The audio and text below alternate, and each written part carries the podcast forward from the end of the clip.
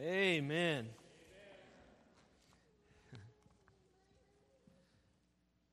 You know, this morning we're going to be starting a new series, and it's called The Practice of Genuine Religion.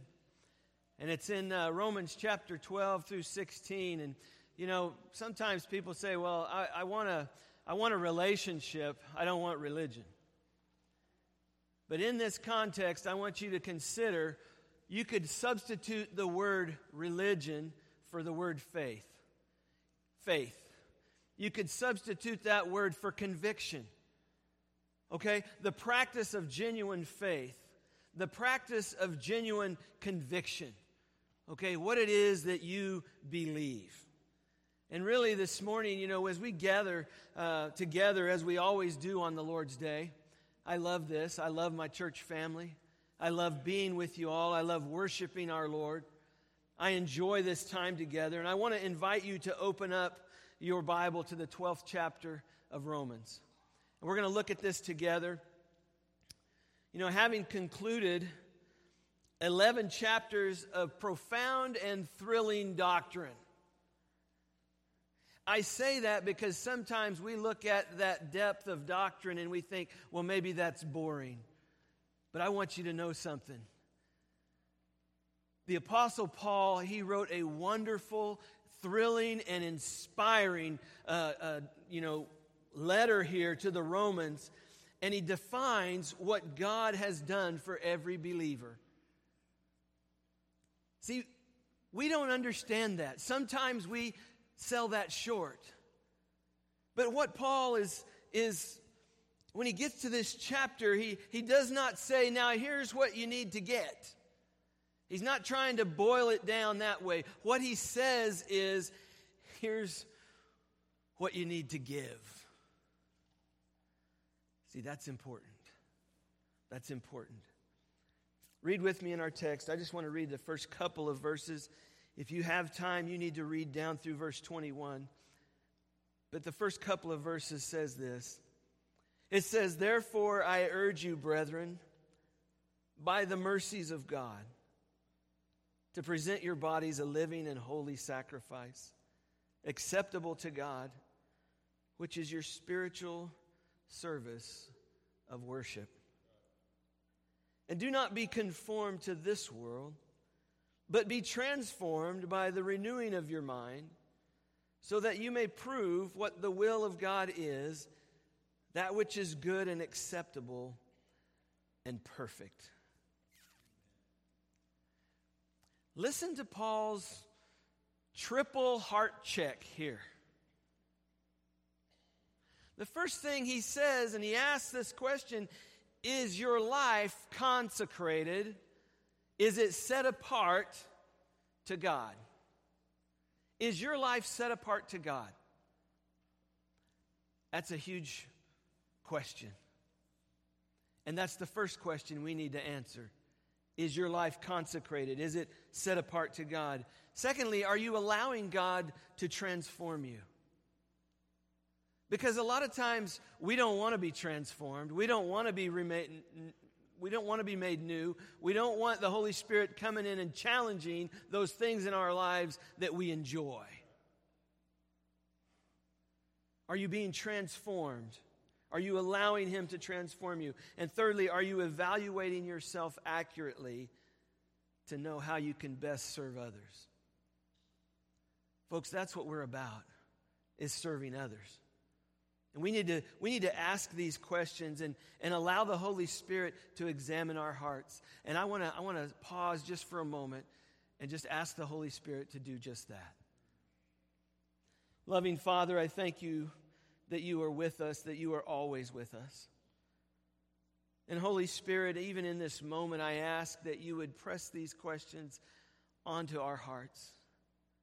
Father, that we would see exactly what you are saying to each one of us.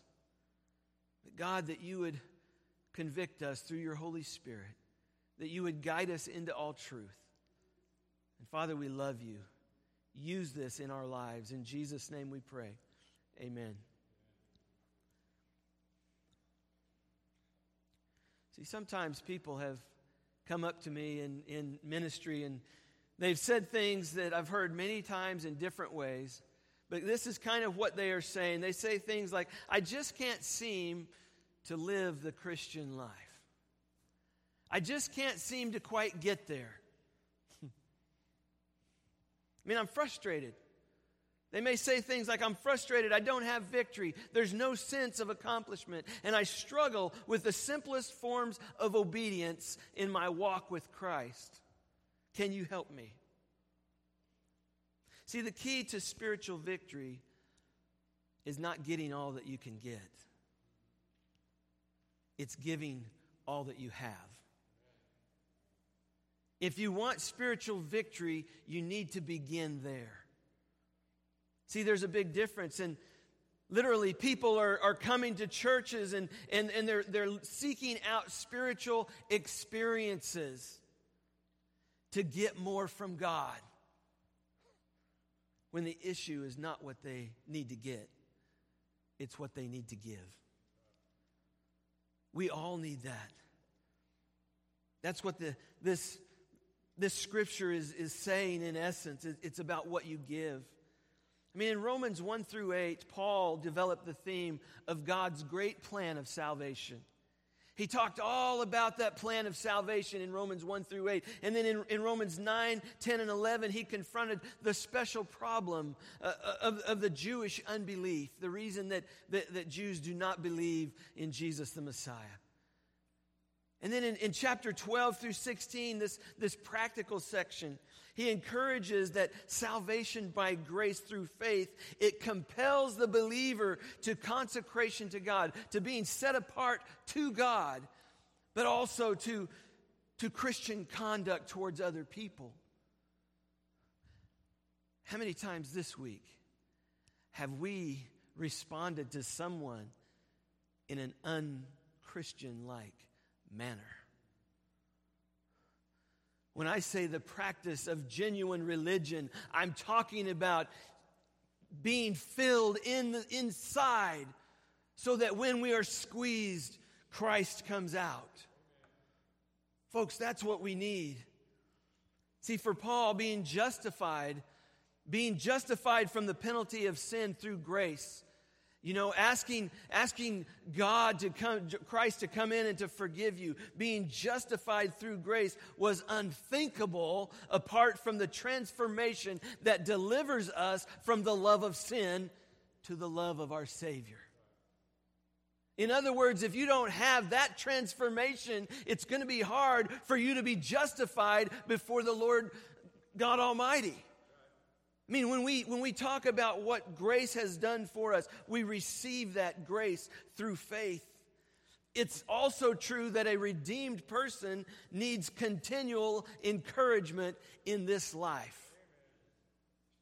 We all need encouragement to live as Christ calls us to live. We can't do it on our own.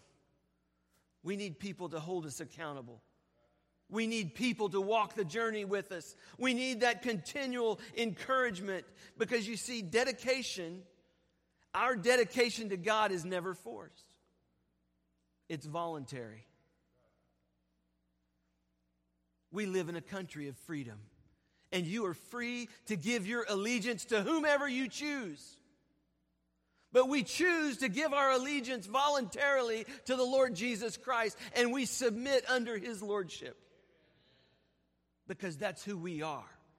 We've been redeemed.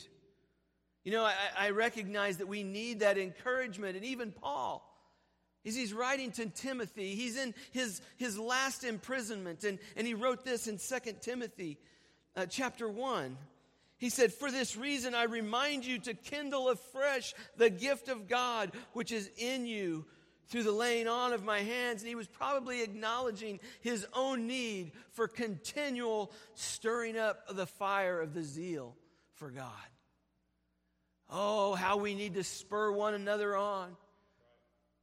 You know, just what Joel was saying. These children in Bible school gave $1,400 to missions. My question is, what have you given? This is incredible with such joy. Oh, I want to be a part of this.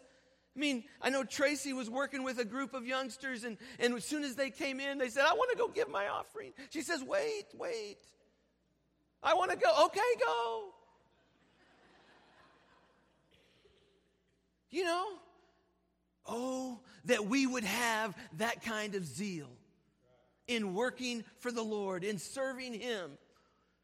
Mean, what a great example that we see in these children. See, every believer needs that encouragement as well as the instruction in Christian living. See, we call it discipleship.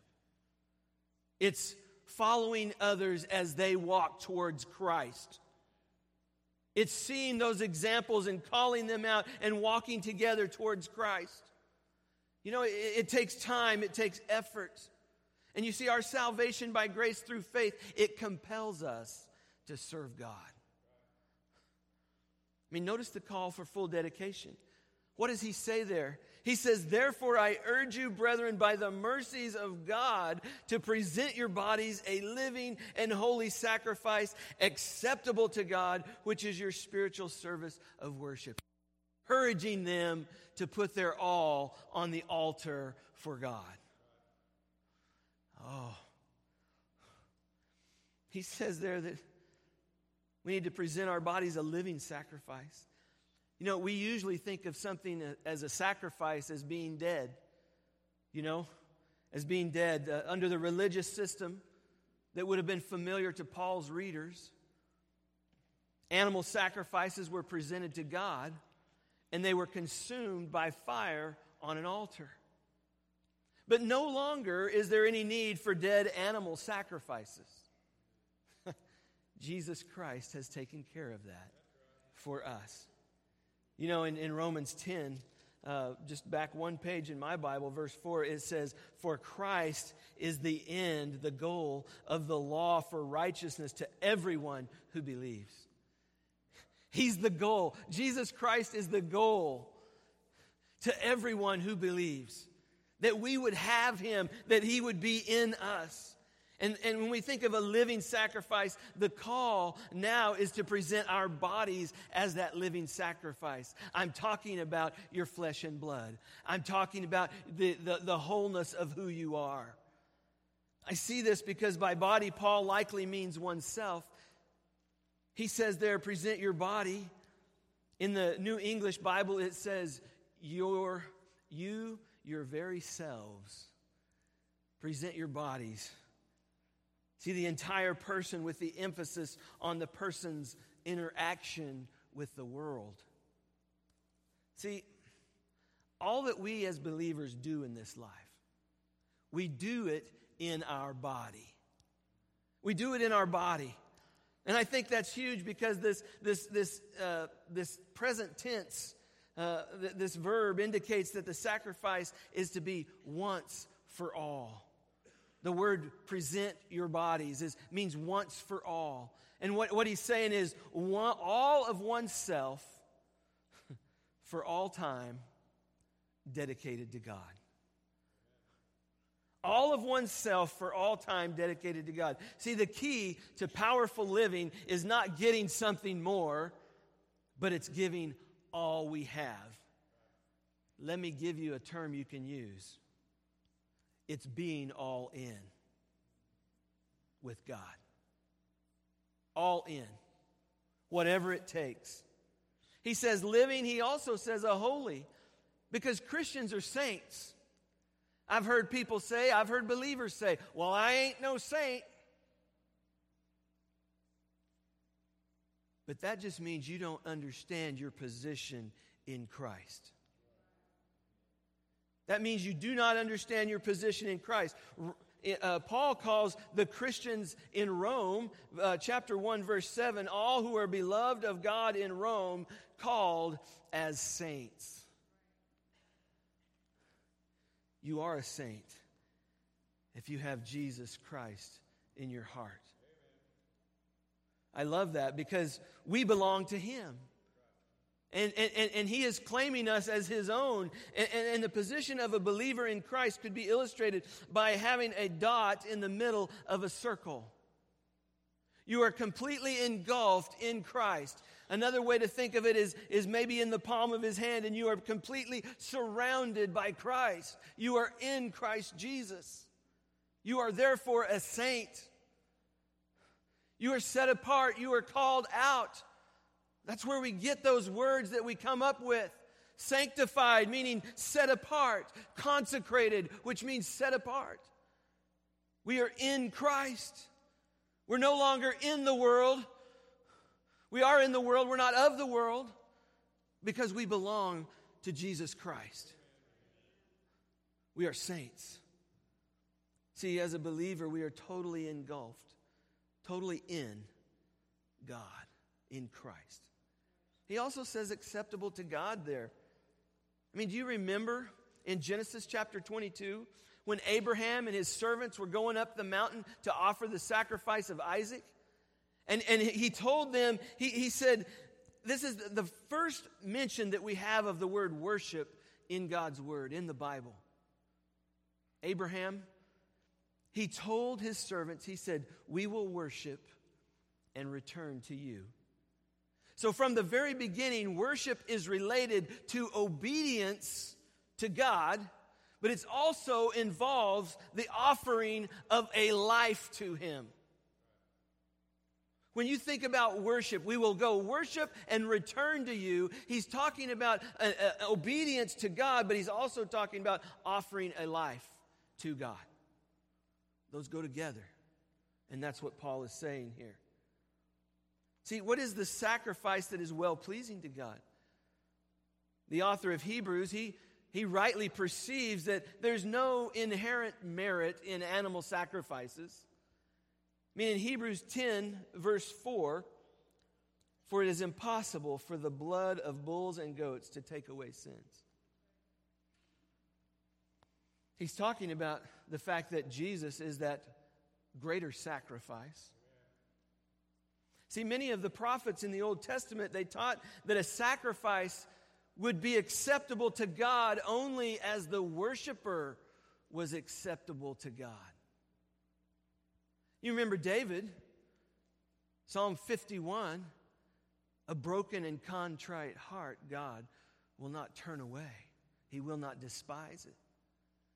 And I, I love that because we also see in Micah chapter 6, verse 6 says, With what shall I come to the Lord? and bow myself before God on high? Shall I come to him with burnt offerings, with yearling calves? Does the Lord take delight in thousands of rams and 10,000 rivers of oil? Shall I present my firstborn for my rebellious acts, the fruit of my body for the sin of my soul? Verse 8 says, He has told you, O man, what is good and what does the Lord require of you, but to do justice, to love kindness, and to walk humbly with your God. We're talking about a transformation of our character. That's what's acceptable to God, not the sacrifices, the obedience, the offering of the life. I mean, in Mark 12, Jesus put it this way He said, You shall love the Lord your God with all of your heart, with all of your soul, with all of your mind, and with all of your strength and you shall love your neighbor as yourself. Now, think about that. He's saying all of you must love the Lord your God. All of you, all that you are your body, your mind, your soul, your strength. But in this passage, we see Paul, he talks about our motives for being consecrated, for being set apart to God. Look at this. He says, Therefore, I urge you, brethren, by the mercies of God that therefore is an arrow pointing backwards and forwards. It's pointing both ways. He's saying, therefore, by the mercies of God. By the mercies of God. What does Paul mean by that? By the mercies of God. I mean, believers have experienced the mercies of God. Amen? Have we experienced the mercy of God in our life? I mean, and since we've experienced the mercies of God, therefore, he's saying, therefore, we ought to do this offer ourselves as a living sacrifice. by the mercies of God. So, so what are the mercies of God? I don't think it's all that difficult, really. And I believe the mercies of God are everything that God has done for the believer that he has listed in chapters 1 through 11 of Romans. I mean, if you get to the bottom of that, let me know because it's, it's plumbed pretty deep. Okay?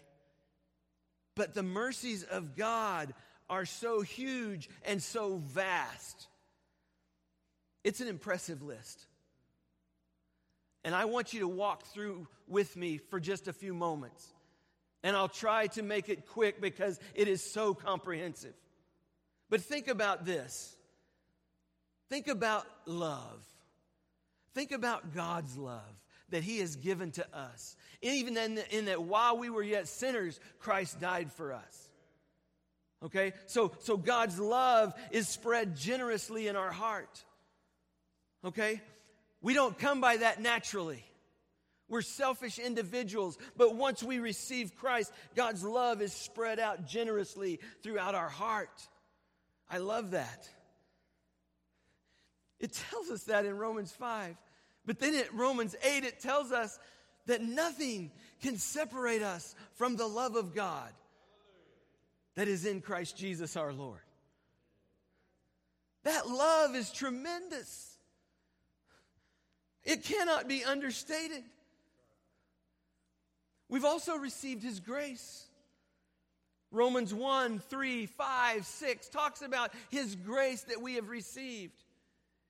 Grace, grace, grace that we have received. We call it marvelous, infinite, matchless grace because we've received so much of His grace. All the way through, the grace of God is His mercy. The mercy of God. What about the Holy Spirit? Chapter 5 tells us about the Holy Spirit and how we've received the Holy Spirit and He expands freely in our hearts. I'm glad that the Holy Spirit has. I'm glad that, that the Holy Spirit has domain in my heart, and I hope that He has domain in your heart. Because you can have as much of Him as you want. And I guarantee you, He wants more. He expands generously and freely in our hearts. Chapter 8 tells us that we've received the Holy Spirit who then dwells within us. the Holy Spirit is a mercy that is given by God. He has given us His Holy Spirit. And what about peace?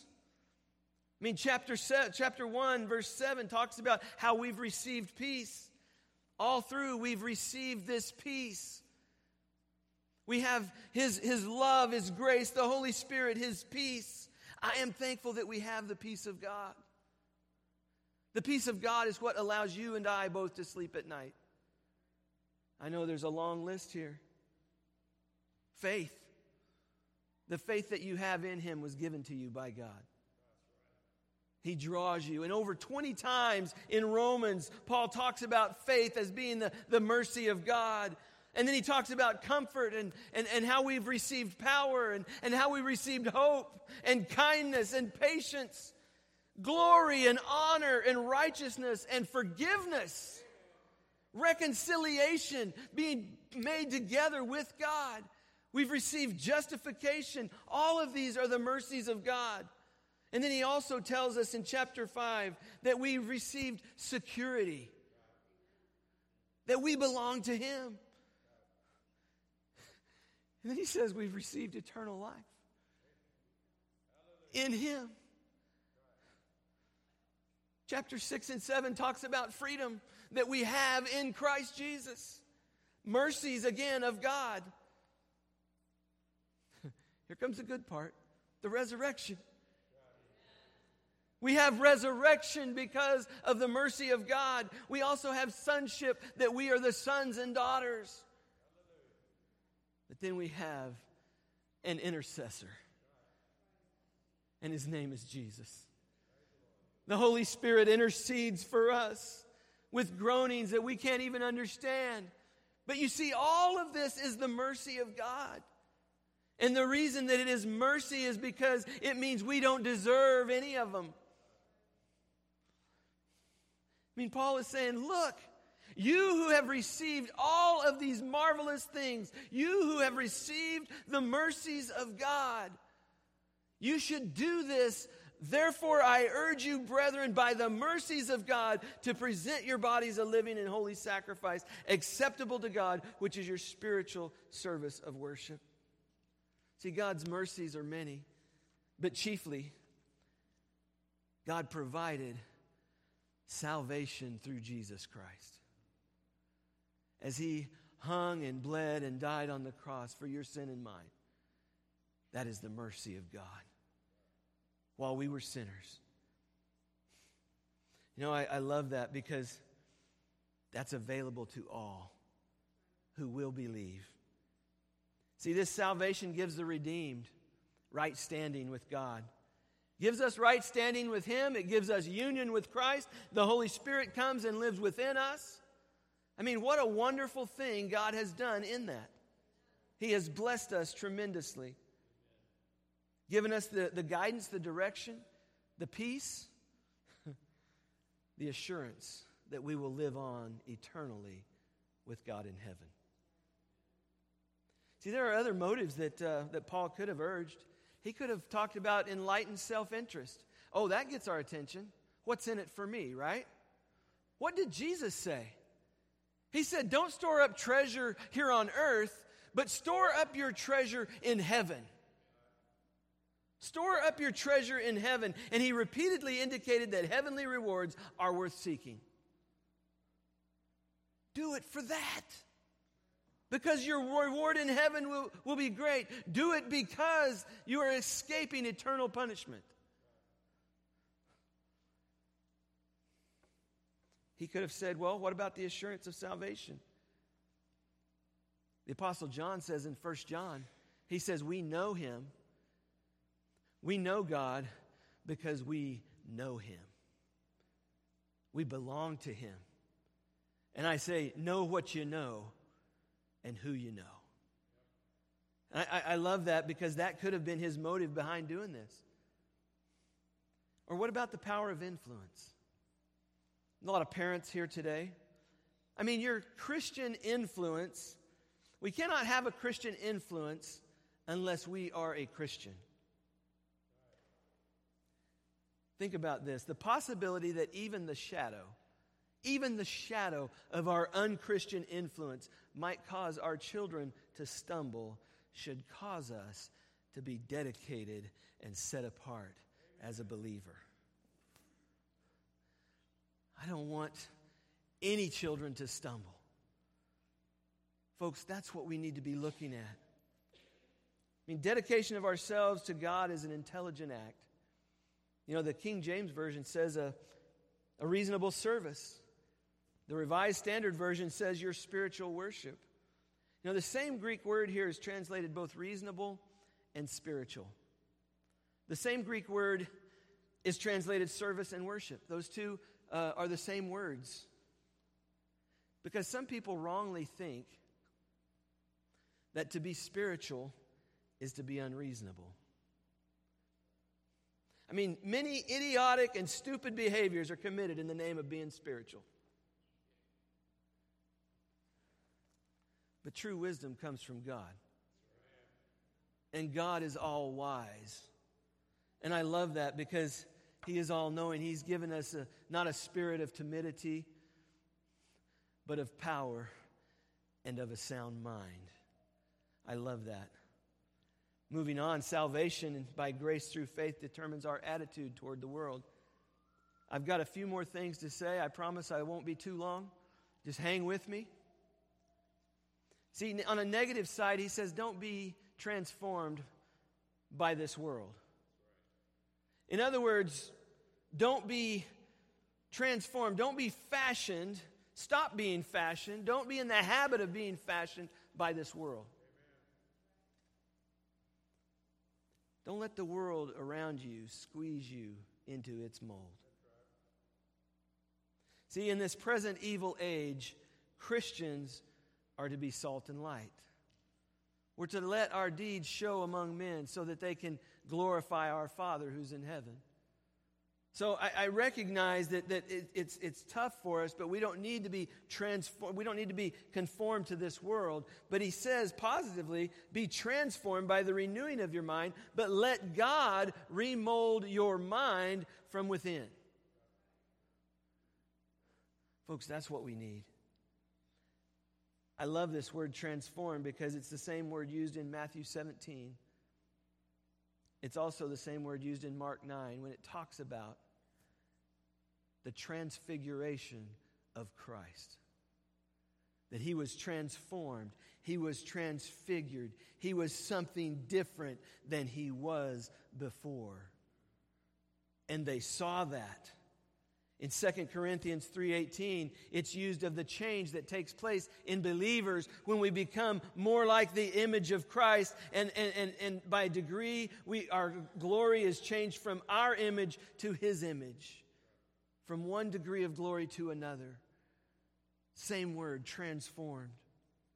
See, the mind of Christ, which is the goal of the Holy Spirit, has for us, for the mind of the redeemed people, means that we not only think what Christ thinks, but we also have the same spirit, the same attitude that Christ has. Philippians 2 talks about that. So let's get to the good stuff here. The results of consecration, of setting that life apart. I mean, we prove by our experience that God's will is good, acceptable, and perfect. See, we recognize that there's a lot of junk in the world. But we know from our own life experience that when we do God's will, it is good, it is acceptable, and it is perfect. We know that. We prove it by our own lives. See, this word proves that he uses here, that, that, that Paul uses in verse 2, so that you may prove what the will of God is, is the same word that Peter uses in 1 Peter 1 7 when he talks about proving our faith that to describe gold that is being tested by a refining fire so that you may prove what the will of God is. See, the experiences of our lives prove that God's will is good, that it is the, the supreme good. I mean, when we serve God with sincerity of heart, when we continue, we will continue to experience His reality and His goodness. I like to put it this way as for me and my house, we will serve the Lord. We are under his banner. And his banner, his will, is always good and acceptable and perfect. But you see, when we get outside of that, when we're not dedicated to that, when we're not set apart for that, it creates problems because our talk doesn't match our walk. I want to talk just a moment about service worship, and then I'll wrap it up. You know, we're accustomed. We're accustomed to equating worship with what happens in this room on Sunday mornings. In fact, nowhere in the New Testament are we commanded to go to worship.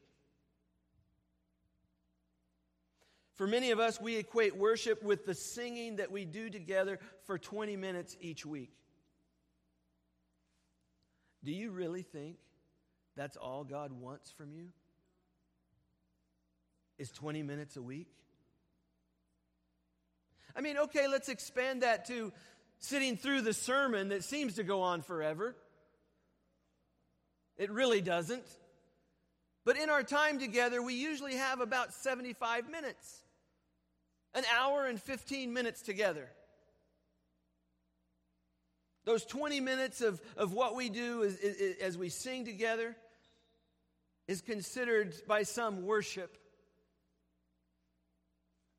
20 minutes, you realize there is 1,080 minutes in a week.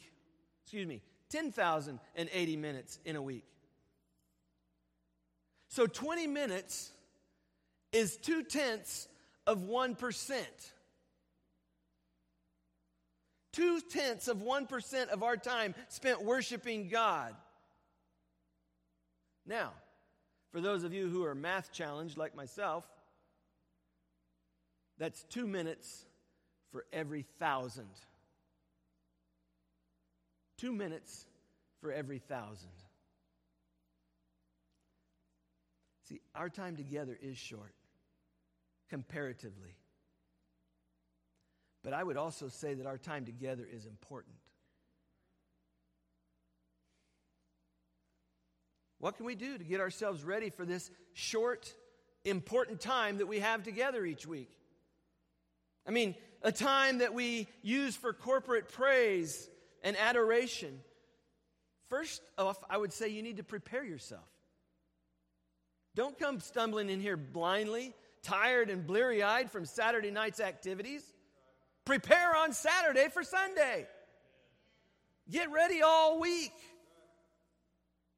Come here, be prepared to worship. And I want to say, secondly, be punctual. We only get 75 minutes together. Get here on time. We want to start on time, we want to let you out on time.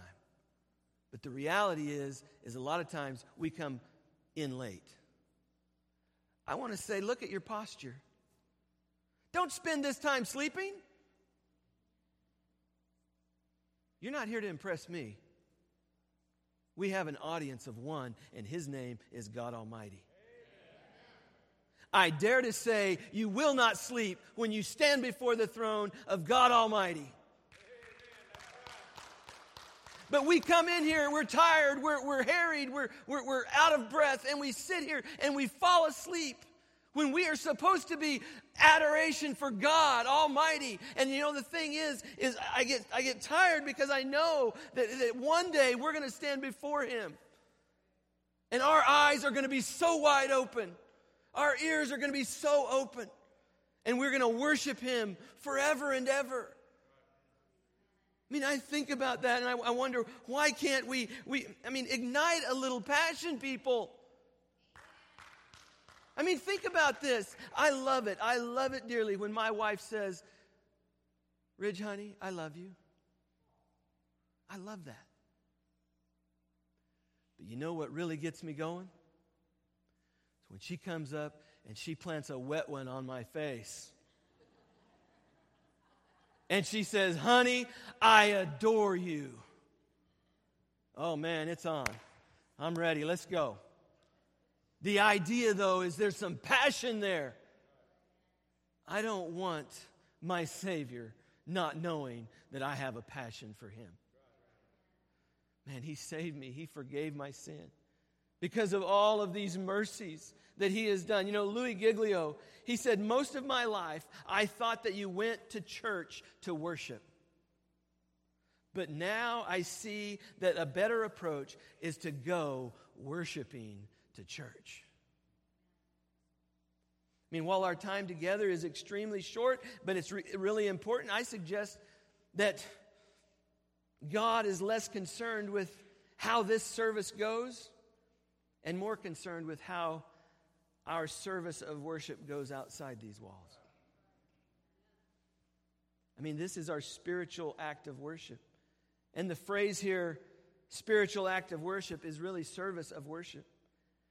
Those who are familiar with the Old Testament sacrificial system would understand this. Because everything that the priests and the Levites did was considered service in that ministry. Check this out as believers, priests, as a priesthood of believers, when we offer our bodies, we are involved in the sacred service of worship. Worship is not just what we do here on Sunday morning. True worship is the presenting of our bodies as sacrifices, living sacrifices to Him, and living holy and pleasing lives every day of the week. We gather together to worship God on Sundays, and then we scatter for the rest of the week to worship Him wherever He has placed us. We might call that everywhere worship. Because wherever the body goes, wherever you go, the church goes. See, instead of thinking of this as a worship service, I'd like to change the order of those words and call this the service worship. Okay?